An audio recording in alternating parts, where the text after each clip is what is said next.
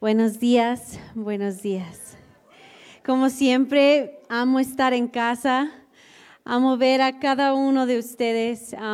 ustedes son mi familia, son familia de mis padres y pues eh, ha sido, los amo a ustedes. Este, muchas gracias por todo lo que han hecho para mi papá, siendo una hija que vive en otro país. realmente yo pude descansar sabiendo la iglesia increíble que Él tiene, que es el Río Internacional. Y de verdad les agradezco tanto todo lo que ustedes han hecho para mi papá.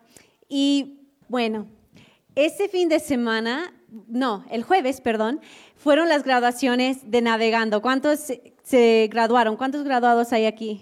¿Pueden levantar las manos? Que se pongan de pie, por favor, dice mi mamá. Pónganse de pie todos los que se graduaron. No sé cuántos graduados. Danle un aplauso a todos ellos.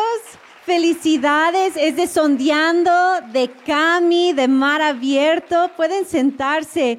Yo personalmente sé lo que es pasar por todo eso y yo creo que cada uno de ellos les pueden decir cómo les costó, los años que les costó pasar por todo eso y cómo se sienten al final, que es como, wow, llegué a la meta, es increíble, no puedo creer que lo hice. Entonces, me encantó ver cómo tantos de ellos, discípulos míos, hijas espirituales mías graduándose de Cami, de Sondeando. Este, fue increíble ver eso porque yo las vi bautizarse, vi a varias personas bautizarse que se graduaron este jueves y felicidades a cada uno de ustedes. Y en los que están en el proceso, quiero decirles ánimo. Sí pueden, sí lo van a lograr sí van a llegar a la meta, porque es posible y los que se pararon son testimonio de eso. Y pues eso es más o menos intro a lo que es mi prédica de hoy. Mi prédica se titula Talento perdido. Talento perdido. Ahora, según yo, esta va a ser una prédica de gracia, así muy bonita y hermosa. Pero siempre digo eso y siempre me dicen, ay, me dolió la pedrada. Entonces, este, espero que esta vez sí sea de esa manera, porque siento, Dios me ha estado hablando desde que estuve en los Estados Unidos, y siento que Dios quiere traer algo, no voy a spoilear, entonces no voy a decir qué es la palabra, pero al final de mi prédica les estaré diciendo la palabra que siento que Dios quiere darles. Pero sabemos que hay talentos o semilla perdida en nosotros. ¿Cuántos han recibido una palabra profética? Sea a través de un profeta. ¿Pueden levantar la mano? Ok, ok, ok. ¿Cuántos recuerdan todas las palabras proféticas que le han dado? ¿No? Dices, ah, ching, lo tuve que haber grabado. Este, de repente, oye, ¿tú te acuerdas que me dijo? No, no estuve prestando mucha atención. Pero este, ahora, ¿cuántos están esperando todavía el cumplimiento de las que sí recuerdan? Bien. Ok, y ahora viene una pregunta más difícil y no tienen que levantar la mano si no gustan. Pero ¿cuántos ya se han dado por vencido que alguna palabra profética se cumpla? Que dicen, esa yo creo que no. Esa yo creo que no era de Dios. Esa yo no estoy segura si se va, lo voy a ver cumplirse. Yo personalmente me he encontrado en una situación así, donde yo decía, Dios, ¿sabes qué? Yo no sé si esa palabra es correcta o verídica, yo no sé si esa palabra es real. Entonces, por eso le estoy llamando un talento perdido o una, una semilla perdida.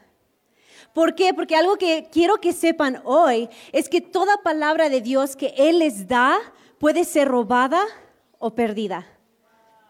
¿Sí? O puede llegar a su cumplimiento, obviamente, ¿verdad? Pero lo que muchas veces no agarramos como cristianos, como hijos de Dios, es que pensamos que las palabras de Dios no pueden ser perdidas. Su talento que Él nos da, que después van a entender por qué estoy usando la palabra talento, no puede ser perdida.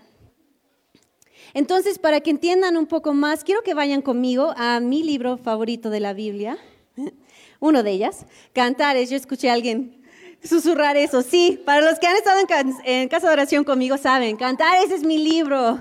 Entonces me encanta este libro, pero es Cantares capítulo 1, versículo 13. Dale, dale. Ay, me encanta. Ok. Digan amén cuando lo tengan o algo, denme una señal, órale, perfecto. Dice, mi amado es para mí como el saquito de mirra que duerme entre mis pechos. Nada más vamos a dejarlo ahí, no voy a leer más, es toda la escritura que vamos a leer. Mi amado es para mí como el saquito de mirra que duerme entre mis pechos. Ahora van a decir, ¿eso qué tiene que ver? Bueno, ¿cuántos saben que Jesús es el rema de Dios? ¿Sí? ¿Saben lo que es rema? ¿Quiénes no saben lo que es rema? Ok, rema significa la palabra hablada o viva de Dios. ¿Sí? Entonces Jesús es la palabra qué? Hablada o viva de Dios. Él es la palabra activa. Esto es el logos, la que está escrita, la que tiene forma escrita que podemos leer. Pero Él es la acción de esa palabra. Él es la vida de esa palabra, ¿sí? Entonces, Él también para nosotros, como la iglesia de Cristo, Él que es para nosotros, nuestro amado. ¿Cierto? Entonces, Él es toda palabra. La Biblia dice que Él es el cumplimiento de la ley que Él es el cumplimiento de toda palabra profética. ¿Saben que si ustedes agarran la Biblia y empiezan a leer la Biblia en voz alta, están profetizando? Qué increíble, ¿no? Es como que, wow, ¿de veras yo puedo profetizar? Sí, toda la iglesia es llamada a profetizar. ¿Sí? Entonces, cuando tú, tú agarras la Biblia y empiezas a, a leerla en voz alta, tú estás profetizando, porque estás trayendo la palabra escrita a vida. ¿sí? Porque habita en ti, vive en ti, ¿ok? Bien, entonces dice aquí que mi amado es para mí como el saco de mirra que duerme entre mis pechos. ¿Qué hay aquí en tu pecho? Tu corazón, ¿verdad? Ahora, lo que quiero decirles es que la palabra de Dios, Cristo, debe ser la cosa que más atesoramos en nuestra vida. No hay otra cosa que debemos de atesorar más en nuestra vida. Ahora, ustedes saben que yo les dije, cada palabra que Dios les da puede ser robada y o perdida, ¿cierto? ¿Cuántos, cuántos han experimentado eso? Yo lo he experimentado, mi hermano y también, que dices, chin, no, no ha llegado esta palabra, no he visto el cumplimiento de esta palabra. ¿Cuántos han visto que se empiezan a olvidar de palabras que Dios les dio? O de repente algo pasa en su vida y dicen, ay, sí es cierto, me hablaron de eso hace cuatro años, hace cinco años, hace diez años, no sé, pero Él es el tesoro más grande. Pero ¿saben lo que hacemos muchas veces? Dios nos da una palabra y decimos, ah, está padre esta palabra y lo ponemos allá y lo olvidamos. Y se queda ahí. Jesús dijo que cada que cuando va alguien sembrando, Joe lo mencionó la semana pasada, hay diferentes tipos de tierra. ¿En qué tipo de tierra va a caer? ¿Saben que, que cada vez que, la, que Dios habla algo sobre tu vida, su palabra no es la que es puesta a prueba, tú eres puesto a prueba. Tu corazón, tu tierra, tu fe es puesto a prueba. La palabra de Dios no es puesta a prueba. ¿Por qué? Porque su palabra jamás cambia. El cielo y la tierra pasarán, pero su palabra jamás pasará. Entonces cuando Él habla algo sobre de ti, sigue siendo vivo desde la eternidad. Lo que Él habla sobre de ti hoy estuvo vivo cuando empezó la eternidad, que no tiene comienzo, y cuando va a tener fin. Es decir, que la palabra que Él, él dice hoy sobre tu vida, va a, tener, va a seguir teniendo el mismo poder dentro de un billón de años que tiene hoy. Y tuvo el mismo poder hace un billón de años. ¿Sí? Entonces, cuando Dios habla, su palabra no es puesta a prueba. Tú eres puesto a prueba. Pero ¿sabes lo que nos encanta hacer a nosotros? Nos encanta decir, ¿qué se me hace que esa palabra no era de Dios? Porque yo no vi el cumplimiento de ella. ¿Qué se me hace que esa persona no escuchó a Dios? Porque no pasó en mi vida. Ahora, es una pedrada en la predica, nada más una. Pero incluso en tu propia vida, cuando Dios te habla a ti mismo, dices, chin, yo no sé escuchar a Dios. ¿Cuántos han pensado eso? Escuché mal a Dios. Sigue pasando de verdad. Yo creo que nunca, nunca vamos a graduarnos de esa. Chin, ¿sí escuché bien a Dios o no lo escuché bien? Pero saben, Jonathan nos bendijo tanto mi vida y la de mi esposo, porque ahorita estamos pasando por un tiempo de transición. Y con nuestro hermoso hijo Caleb, este, estábamos diciendo, no estamos seguros si estamos escuchando a Dios de la manera correcta. Sentimos que nos equivocamos. Y Jonathan nos hizo referencia y dijo, ¿ves que llamaste a Caleb y no vino a ti? Se fue a otro cuarto porque pensó que estabas ahí. Pero aún así estaba en búsqueda de tu voz. ¿Y te enojaste con él? No. Y es, así con nosotros, mientras obedecemos la voz de Dios, estamos escuchándolo. El hecho de que a lo mejor en vez de irte hacia la derecha, te fuiste hacia la izquierda porque lo escuchaste, pero no supiste que tenías que ir hacia la derecha, no significa que no lo escuchaste porque te fuiste hacia la izquierda. ¿Me doy a entender?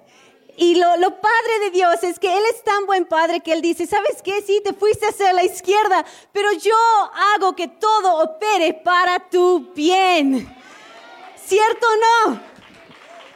Yo hago que todo opere para tu bien.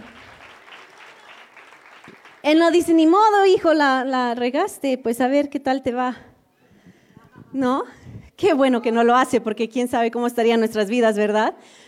Pero yo, ¿sabe? Y voy a decir algo que va a contradecir lo que muchos han predicado. Yo no creo cuando dicen, un profeta lo conocerás por el cumplimiento de las palabras proféticas.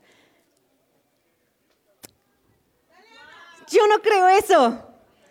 ¿Sabes por qué? Porque la Biblia dice, conocerás al siervo por los frutos que tiene. ¿Y qué son los frutos? Dios no habla de los frutos como cumplimiento de palabras proféticas. Él dice los, los frutos son los frutos del amor, del Espíritu Santo. Esos son los frutos que conocerás a un verdadero siervo de Dios. ¿Saben qué? Si Él te profetizó que tú vas a tocar el teclado, pero jamás hiciste algo para tocar el teclado, la culpa está en ti. No en la palabra de Dios, no en el profeta. La verdad. Si Él dijo que vas a hablar cinco idiomas, ¿cuándo empezaste a estudiar idiomas? ¿En serio? Toda palabra de Dios puede ser robada y o perdida. Pero eso no es culpa de Dios. Eso no es culpa de Dios. Recae sobre nosotros. Y de verdad, porque nuestro corazón es la tierra donde Él siembra. nuestra vida es la tierra donde Él siembra. ¿Sí? Es tu vida, es a tus oídos que llegan las palabras de Dios. Ahora yo, yo sé que suena que estoy dándoles pedradas y solo fue una, lo siento, pero tenía que corregir eso porque muchos quieren culpar a los profetas o los que se mueven en el don de profecía. Cuando tienes que ver tu propia vida, ¿qué estás haciendo tú para que se haga realidad la vida de la, la profecía que has recibido? ¿Sí?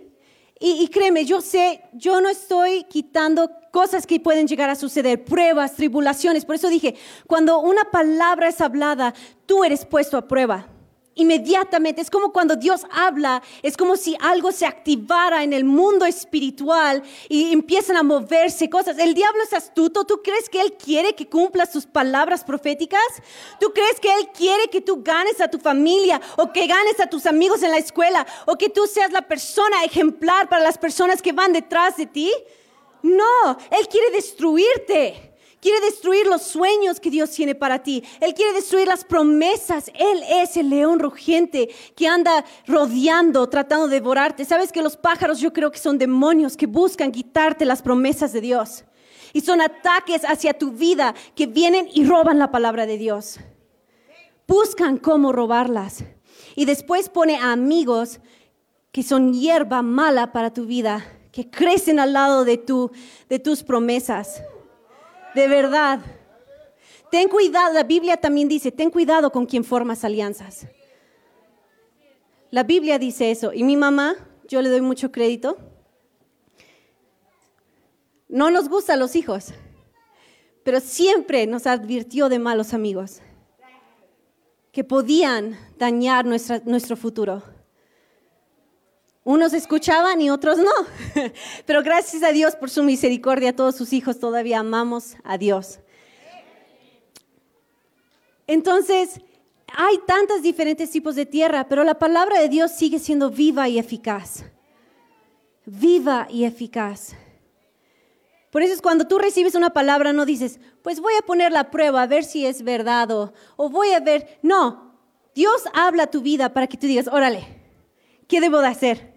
La fe sin obras es muerta, es decir, una palabra sin obras es muerta, es como si nunca te lo hubieran dado.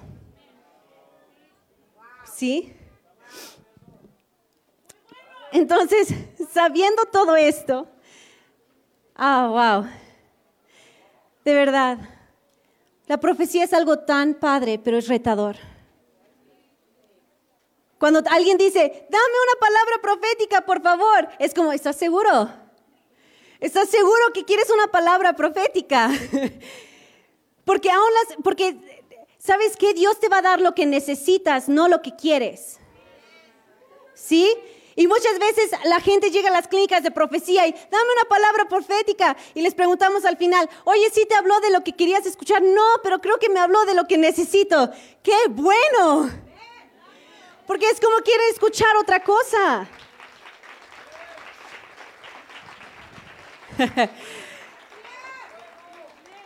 Ah, los amo.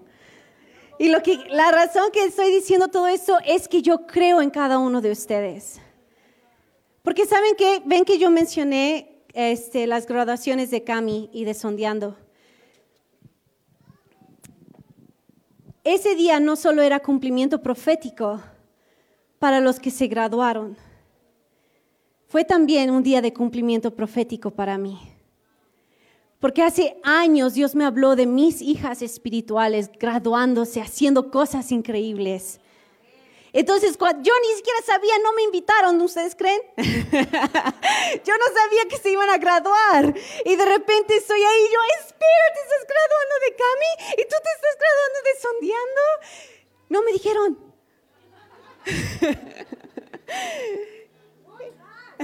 Pero fue una bonita sorpresa para todos, para mí como para ellas. Y, me da tanto gusto. Pero eh, esta profecía que les estoy diciendo tiene 10 años, 12 años. Imagínate, imagínate. Entonces por eso les hacía la pregunta, ¿cuántos ah, recuerdan todas las palabras? ¿Cuántos se han dado por vencido que tan siquiera se cumpla una palabra profética? Y yo quiero animarlos. Rétense esta semana a recordar todas las palabras proféticas que Dios les ha dado. Anótenlas, escríbanlas, hagan registro de las palabras proféticas, declárenlas. Ahora, ahora, ya saben que algo puede ser robado, ¿no? Ya saben que puede ser perdido. No los voy a dejar así nada más. No les voy a decir, no, pues saben que la perdieron, la perdieron. No. Yo no creo en eso. Pueden ser olvidadas. Entonces, ¿qué es lo que deben de hacer? ¿Qué es lo que deben de hacer? No se preocupen, estoy lejos de, terminar. Le estoy diciendo a los músicos. ¿Qué es lo que deben de hacer? En Cantares 1.13 dice, mi amado es para mí como el saco de mirra que duerme entre mis pechos. ¿Qué es Cristo de nuevo? Ajá. Y Él es el rema de Dios. Él es qué?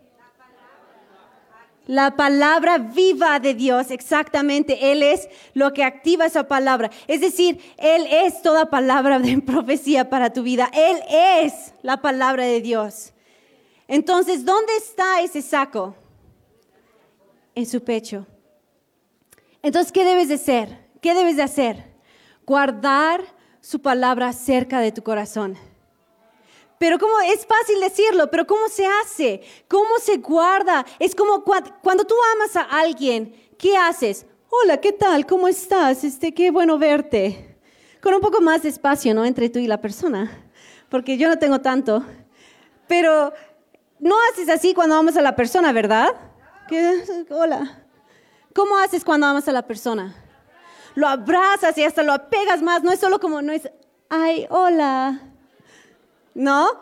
Si no es como, órale, ven aquí. Y te voy a quitar el aire. Te amo tanto. ¿Y dónde lo, a dónde lo apegas? A tu pecho a tu corazón. Lo tienes aquí. Pero ¿qué hacemos con las palabras de Dios? Las ponemos a un lado, las ponemos olvidados. Decimos, bueno, si algún día llega su cumplimiento, entonces sí fue de Dios. Perdóname, pero yo no estoy de acuerdo con eso. Yo digo, ponlo cerca de tu corazón. ¿Por qué? Porque puede ser robada, puede ser perdida o puede ser olvidada. ¿Cuántos tienen artículos en su casa que ya ni se acuerdan que lo tenían? empiezan a limpiar dicen, ¡ah, órale! ¿De dónde salió esto? ¿Y qué terminas haciendo con eso que ya ni te acordabas que tenías? ¿Lo tiras o lo regalas? ¿Cierto o no? Entonces yo no, dice, guarda cerca de tu corazón, tenlo como un saco de mirra, tenlo como un tesoro. No hay nada más valioso en tu vida que las palabras de Dios hacia tu vida. ¿Por qué? Porque nos dan vida y nos dan dirección. No hay nada más valioso que sus palabras, pero son lo más hecho a un lado para nosotros. De verdad. Y cuando buscamos una palabra de profecía, cuando tenemos necesidad,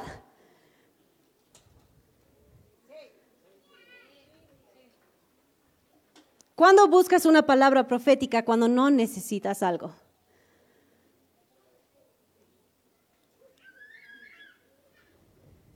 De verdad, yo soy culpable de eso. Yo no solo les estoy diciendo porque no lo conozco, yo lo he hecho.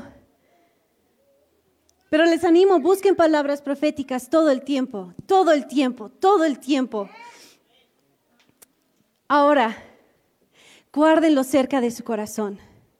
Sean celosos, así como que, ay, reciben una palabra profética. ¡Oh! Sí, ven para aquí. Cristo, eres tú hablando mi vida. Eres tú dándome vida. Eres tú el que está alimentando ahorita mi espíritu. Eres tú el que me está dando propósito y futuro. Y tenlo cerca de tu corazón. En el lugar donde nadie más va a tocarlo. Por eso se llama talento perdido. Porque muchas veces lo dejamos ahí, o alguien lo roba, lo olvidas, o se pierde. Ahora, ¿cómo lo puedes mantener cerca de tu corazón? ¿Cómo lo guardas cerca de tu corazón? Hay tres cosas que quiero animarlos a hacer con toda palabra que ustedes hagan. Primero, obviamente, es guárdalo. Hagan registro. No dejen pasar un día sin que anoten lo que Dios les dice, porque les prometo, 100% de las palabras que Dios les va a dar se van a cumplir si tú los pones en acción, si tú los crees, si tú empiezas a caminar. Yo no sé si dentro de una semana, dentro de un año, si dentro de 50 años, yo no sé. Pero 100% de las palabras de Dios llegan a su cumplimiento. 100%.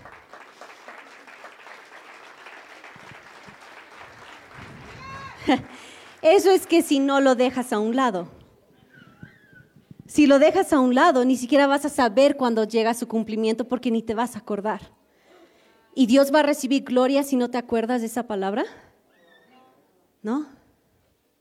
Vas a pensar que fuiste tú. ¿De qué nos sirve eso? Entonces guárdenlo, repítanlo. ¿Cómo pueden guardarlo? Es repetirlo. En Josué, en Josué 1.8 dice, reciten el libro de la ley día y noche. Mediten en ella día y noche. Medita en tus palabras día y noche. Así lo guarda cerca de tu corazón. Padre, yo recuerdo que dijiste eso sobre mi vida. Yo recuerdo que dijiste que vas a prosperar mi vida. Yo recuerdo que dijiste que vas a hacer esto X o Y. ¿No? Es como una promesa que yo sigo declarando y lo declaro para mi esposo también. Es un día vamos a viajar a las naciones. Yo lo creo y esa es una palabra que me dieron a los 13 años de edad. Y me lo dan, y me lo dan, y me lo dan. Y yo, órale Dios, sí, yo lo sé, pues vamos. pero, pero sabes que Él sabe el día de su cumplimiento, pero ¿qué me toca hacer a mí? Guardarlo, recitarlo, recordarlo, Dos, protegerlo. Protegerlo. ¿Sabes que tú puedes ser enemigo de las promesas de Dios en tu vida? Tú mismo puedes ser enemigo de, las, de sus promesas. Porque a veces nos ponemos de acuerdo con el diablo y decimos, ay, sí, no, yo no puedo hacer eso, yo no tengo el talento. A mí una vez me profetizaron, Ana, tú vas a ser apóstol. Fue Daniel Santos, me profetizó y me dijo, tú eh, a los 35 años de edad vas a entrar a la nueva generación de apóstoles. Sí, me faltan cinco años. De verdad, y yo estaba hablando de eso con mi esposo dije, no manches, faltan cinco años. Pero, ¿saben lo que hice cuando Dios me dio esa palabra a través del profeta Daniel Santos? Me enojé con Dios. Dije, no, yo no quiero ser, yo no quiero ser apóstol. Rehuso ser apóstol, porque yo he visto todo lo que mi, mi papá ha tenido que pasar. Y yo decía, yo no quiero ser apóstol. y, dejé, y dejé de orar. Yo era la directora de casa de oración, en ese entonces apenas habíamos empezado la casa de oración. Yo decidí, yo no voy a orar, yo no voy a buscarte, Dios. Yo, hasta que tú me quites esta palabra, yo no voy a orar. Imagínate qué, qué mensa de mí, ¿verdad? De veras. Y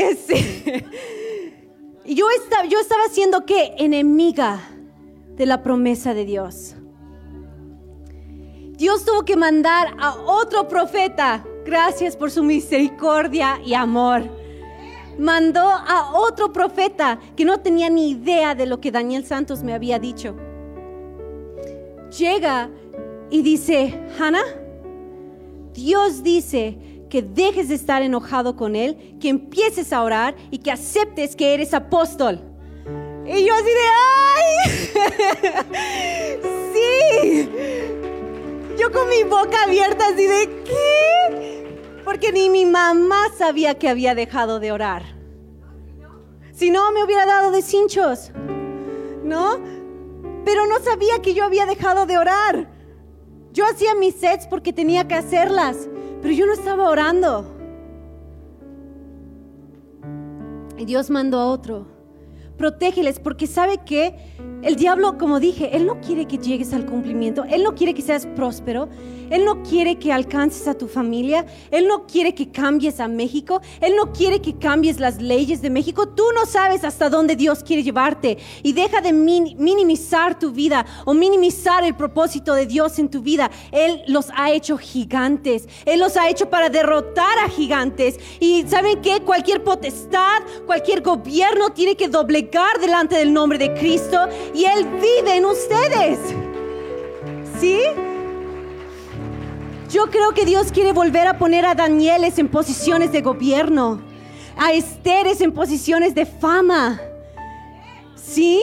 Él quiere volver a influenciar en las siete montañas a través de su iglesia. Pero si la iglesia minimiza lo que Dios puede hacer, las palabras que Dios puede hacer y acepta lo que el mundo dice que no, no, no hay manera de cambiar el, el gobierno de México. ¿Quién dice? ¿Quién dice que el gobierno de México no puede cambiar? ¿El mundo? ¿Lo dice Dios? No. Daniel estaba en, el, en medio del, del gobierno más corrupto, más perverso de la historia. Y el mismo rey de ese gobierno glorificó a Dios y reconoció que era el único Dios, el verdadero Dios. Dios quiere levantar eso de nuevo. Dios quiere levantar a sus Danieles y a sus Esteres. Dios quiere levantar eso de nuevo. Entonces, si tú has recibido una palabra, no dejes que el mundo te ataque y te diga que no puedes. Tu familia, tú mismo. Tienes que decir, hey, cuando alguien habla en contra de algo que Dios te ha dicho, ay no, eso está muy loco. Cállate, lo rechazo. Él me dijo esto, de verdad. Sé mala onda en eso. ¿Por qué? Es más importante la palabra de Dios en ti que no ofender a alguien. Perdón perdón. Pero si tú vienes a atacar lo que Dios ha declarado verdad en mi vida, te vas a enfrentar con alguien que te va a empujar hacia atrás y decir, no, yo creo lo que Cristo me ha dicho. Amén.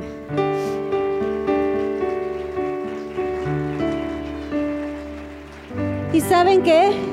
Eso los incluye a ustedes. De repente se tienen que dar unas patadas y unos zapes y decir, ¡Ey, ey, ey, ey! Recuerda lo que Dios te dijo. Porque David dijo en uno de sus salmos, aunque la tierra misma debajo de mis pies desaparezca, no olvidaré quién eres. Y Él es el rema de Dios. Amén. Amén. ¿Cuánto tiempo? A ver, déjame ver. Y por último, ah, aliméntalo. La fe viene por qué? Por el oír. ¿Y el oír qué? ¿Y quién es la palabra viva de Dios? Y si yo lo tengo cerca de mi corazón, lo tengo cerca de mi pecho, lo tengo apegado a mí. Y yo diariamente digo, Cristo, yo no he olvidado tus promesas. Yo no he olvidado lo que tú quieres hacer en mí. Yo no he olvidado lo que tú has dicho. Y saben que lo que predican cada domingo aquí es profecía para ti. No tienes que esperar que alguien diga tu nombre para tomar una profecía de la Biblia. Si está escrito en la Biblia es para ti. Prosperidad económica, física, mental. Aliméntalo. No dejas que muera porque lo dejaste de declarar. No dejas que muera porque lo olvidaste. No dejas que muera porque ya te da vergüenza decirlo porque la gente te pregunta ¿y para cuándo? Tú sigue diciéndolo hasta tu último aliento. Si tú mueres en la carrera, mueres en la carrera, pero no te sientes. De verdad, sigan declarándolo. Porque te prometo, si hacen esas tres cosas, cada palabra de Dios llegará a su cumplimiento. Cada palabra de Dios. Y no tendrán ni un talento perdido. Ustedes son llamados a ser los guardianes de su palabra profética. Ahora, tengo una palabra de profecía para todos ustedes. Oh, yo estoy tan emocionada. A ver si no lloro. Eso es para terminar, porque porque estoy siendo tan dura con ustedes, como les dije. Yo creo en ustedes, yo sé lo que ustedes pueden lograr, más a lo mejor de lo que muchos de ustedes creen que pueden lograr de sí mismos. Pero saben que Dios me, me, estuvo diciendo por un mes más o menos o más que Él va a revivir sueños, que Él va a traer a la vida de nuevo. Por eso dije, yo no creo si lo perdiste, yo no creo que puede que llegue, quedarse en perdido, porque sabemos que hay hijos pródigos, regresan. Las palabras de Dios siguen siendo vivas y eficaces hasta el día de hoy. Entonces, algo que yo siento que Dios quiere hacer ahorita, y por eso les pedí que cantaran esta canción al final, es que Él quiere avivarlo Cosas en las que tú te has dado por vencido, cosas que tú has dicho, yo no veré el cumplimiento de esto. Yo no creo que esto pueda ser real en mi vida. Dios no puede usarme de esta manera. Yo siento que Dios quiere revivar esas profecías. Él quiere decirte en lo que donde tú te has dado por vencido, yo no lo he olvidado. En donde tú ya no olvidas mis palabras de profecía, yo sigo declarándolo. Entonces hoy Dios va a avivar profecías de nuevo. Él va a volver a plantar esas semillas. Él va a regar esas semillas en tu corazón. Él va a volver a recordarte cosas que has olvidado. Y van a, este año 2022 va a ser más que 2021. 2021 va a ser una burla para 2022. ¿Por qué? Porque Dios está a punto de avivar sueños y avivar deseos y avivar profecías. ¿Por qué? Porque Él dice, tú eres mi iglesia viva. En el nombre de Jesús. En el nombre de Jesús. Así que yo les invito a ponerse de pie. Van a cantar esta canción.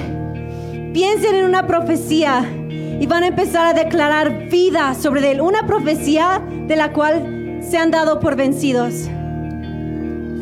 y van a empezar a declarar vida.